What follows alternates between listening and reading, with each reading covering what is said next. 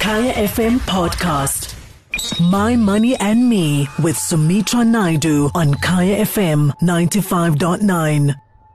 Welcome back. Our money lessons guest this evening is Tumi Morake. She is a South African comedian, actress, TV personality, and writer. In 2018, she became the first African woman to have her own set on Netflix. This weekend, Tumi will do her first live show since the pandemic started, as well as her first show since returning back to South Africa after being in the United States. Tumi, a very good evening to you. Good evening. Welcome back. Thank you. Oh my goodness. So you were you were in the states over lockdown. Yeah, um, uh, longer than I intended to. It was so funny. Were you stuck there? Hey, we were stuck there, and it's funny because when you arrive, it's so antagonistic. You must prove that you're going to leave. and now I wanted to leave, and they're like, "You're not going anywhere, ma'am." Oh gosh, you know, you the US. I always have this issue because I think they have they have a separate like you know an entry level for us at JK um, at the airport, which I hate. So, what was that like for you? I mean, what were you doing in the US during that time? So I had gone there for business and pleasure. So I had work stuff to do, and my husband did as well. So we were like, let's just take the kids. We'll make this a working holiday. And so, uh, talking about money for me, I think America was a huge money lesson for me. You, you, I, I don't think you ever have enough. I mean, if you look at the Yeah. dollar rand exchange, it's Yeah. like, oh, you need tons. Yeah. No, I had to humble myself. Like I had to, we had to sit down and my husband knows that I love the soft life. Like I had a tough enough life growing up. So the first thing he said to me was, babe, we're going to have to tone it down quite a bit. And I was like, it's okay. I've been there. I'm ready. So, what was turning down like? I mean, what? what Oh, I mean- wow. yeah, go ahead. Yeah, I mean, look, I think as South Africans, we're spoiled. There's so much we can afford that mm-hmm. is very unaffordable in the first world. Childcare, healthy food. Because healthy food is expensive, mm-hmm. but healthy food in the first world is ridiculous. You think there's like magic fairies and unicorns that grow this stuff. So that was that was a huge lesson for me, um, as well as medical stuff. You know, because at home we have our medical aid, we're covered. I've got uh, two asthmatic children, and my husband's asthmatic as well, and so and they're highly allergic to stuff. So when you get there and you're there longer than you need to, you know, you need to replenish medicines. You need Sure. to get your children to see a doctor because these are prescription medicines. And I was absolutely shocked at what it costs there just to live. Oh my gosh. So, I mean, uh, uh, did you need to just like visit a pharmacy? Did you need to visit a doctor in order to get a script? What was that like? Yeah, that was. I had to breathe. What, what my husband said was stop converting, because you know I love money. Money and I were friends like that. We look each other in the eye. Sure. So for everything I buy, even a small burger, I will know how much I've just spent in rand. And the minute we got the cost of specialists and the cost of medicine, I literally was starting to have these hernias, and I was like, please, can you find the the first flight back? I don't care what it takes. And obviously that was impossible. So now I learned, I learned about using vouchers and, and, you know, finding uh, discounts on medicines. And when you get a magazine or a newspaper, not just looking at the articles, but looking out for vouchers and discounts. Like that became my life because, you know, it got to a point where we were there for a year. So this is something that happened like late, further on in the year. But before then, we were still comfortable and I was still running within budget. But then you go, oh my gosh, I'm in my savings. Like the wake up call for me with America was, well done. That was a big thing. Because, you know, you mm. save for a rainy day. And there were times when I'd look at my rainy day amount and go, but my, I could up my life here a little bit, babe. I was like, we could go up a notch. I mean, look at all these savings. What are we going to do? Die and let our kids play with this money? and the U.S. for me was like, OMG. Yeah. Without that money, we would have been destitute. We would not have been able to afford the medication for our kids mm. because, you know, they're on chronic meds. And I think we would have probably been living on bread and water because I also get very sick. I mean, I, I had 28 blood tests done because I got the most debilitating migraines you'll ever encounter. And I was out for a whole week. I was out. And the doctor stopped giving me painkillers and said, we need to find what the root cause is. And that cost me an arm and a leg. But I, I'm very proud of myself after that experience. I'm proud of my husband and I because I'm going, babe, had we not had rainy day money, by the time things got tight, we would have been in a lot of trouble. I, I And mean, so, yeah. that is that is so scary. I mean, you know, firstly being in another country and then still Mm-hmm. also, you know, getting sick in another country. Um, Yeah. that is like one of my biggest fears. I never ever want to get sick in another country. You know, you you don't actually you somewhere foreign and you don't Yeah. know how to actually where to start. But I mean, I want to go back. I mean, how did you? What was your relationship? Uh, how did you get into saving the money? Because obviously you took a bit of savings with you, and as you say, it helped you through that. But when did you start saving? When did you get good with your money? Was this always the case for you? No, I had a mother who owed everybody money. My mother was constantly in debt. My mother's one of those people whose um, ID and bank card lived with a Mashonisa at some point.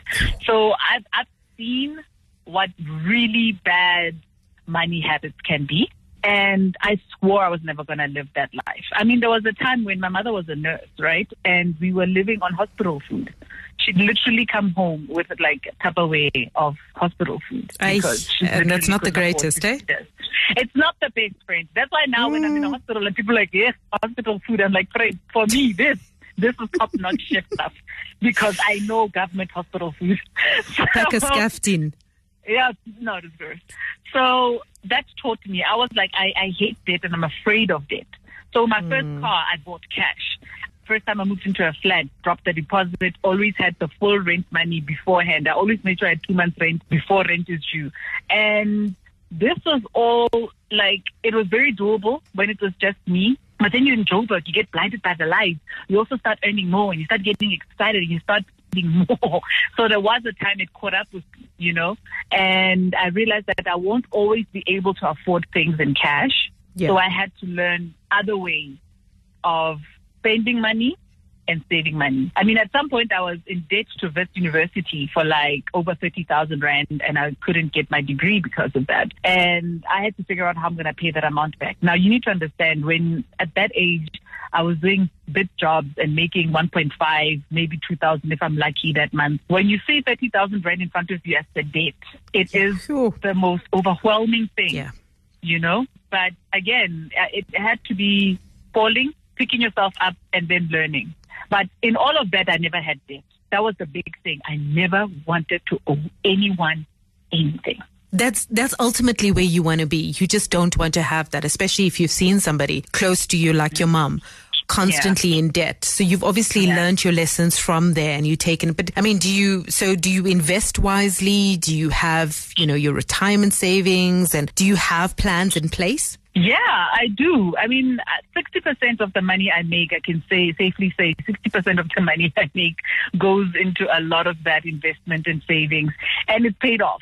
It really has. There was a point where I thought I'm overdoing it, but like I said, this year of having to live off what we have that that's sitting for a rainy day. When the rainy day came, let me tell you. So I've kept that up, and yeah, stuff for you know we're artists, we're not secure. Yeah. So that's another big reason why I always feel like I need to have money, especially because I have kids. I don't want my kids to suffer just because I didn't plan ahead. So yeah, I have I have savings I can access, but most of my savings I can't access, and that's also really important because if you're gonna really go out of your way to access that money, it must really need it because it's such a pain to just get anywhere near that money. Yeah, I So suppose it's also good to discipline yourself and also keep you away and, you know, uh, the temptation as well. Yeah. Apart from the savings, what other lessons are you teaching your kids when it comes to money? it's, it's a, a thing around earning, you know, because easy come, easy go. I think when you don't see where the money came from or you didn't do anything to get it, you don't tend to appreciate it as much. So my big thing with my kids is always around what did you do beyond the call of duty? What did you do that was not your chore? What did you, who did you offer help to? You know, you finished school early. Did you do anything extra? Did you read anything extra? Did I get great news from your teacher. So uh, that's the big thing. We try and get them to learn. And also, this instant gratification thing, I've realized it's a natural thing for kids, but we still try and do this thing of, hey, you know, if you don't take this money from me now that I'm supposed to give you, next time when I put some on top of it, you're going to be able to get your Robux. Because you know my kids, my kids live on online stuff, and so with things like that, I'm always going. If you don't spend this now, imagine how much you're gonna have next time. then you can buy that thing that you like, and it works with the older kids. The youngest one still doesn't buy it because she, uh, she's like, yeah, but mommy, I know you make money, so can I have some? so we'll, Clever. we'll to her. So what's the plans uh, going forward? I mean, you're back in the US, and I'm sure that must have been. So are you back here for good now, or is, is all the work done in the US? No, COVID literally stalled everything. It stalled everything, and I actually had to reinvest in myself uh, a lot uh, to to keep working. And I'm so glad I did that.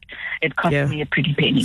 Um, so I will be going back to the US to finish what I started. And yeah, I think I'll be spending a lot of time between here and the United States because I want to push myself, and also because I really want to earn in currency that's stronger than the rand just because I like the comfortable life and I really like my career.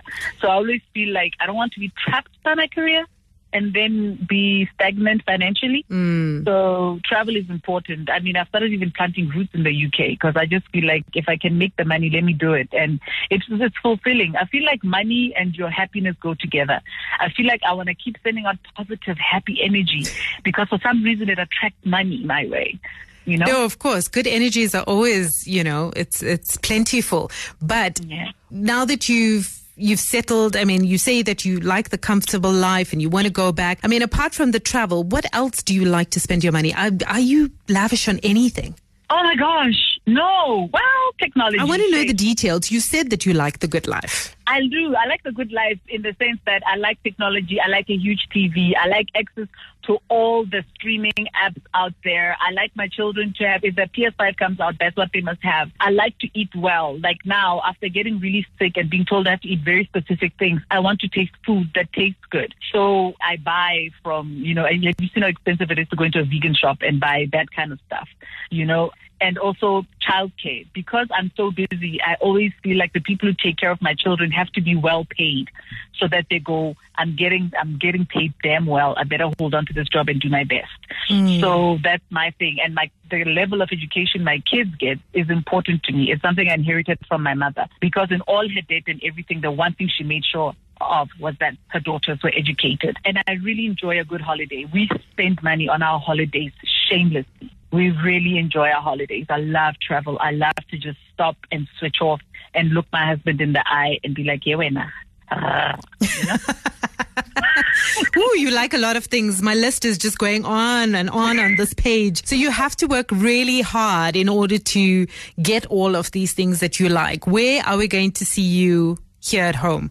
In digging for the things that I like, I'm going to be at Emperors Palace. I'm going to do a show called Back to Me because in all this chasing money and growing a brand, I lost Tumi Morake and I'm clawing my way back to her. Well, we wish you all the luck and we're looking forward to seeing Tumi Morake back on home soil. Thank you so much for uh, coming onto the show tonight and sharing your money journey with us. Go well.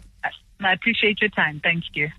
My Money and Me every Tuesday from 8 to 9 p.m. on Kaya FM 95.9. Kaya FM podcast. Go to kayafm.co.za for more.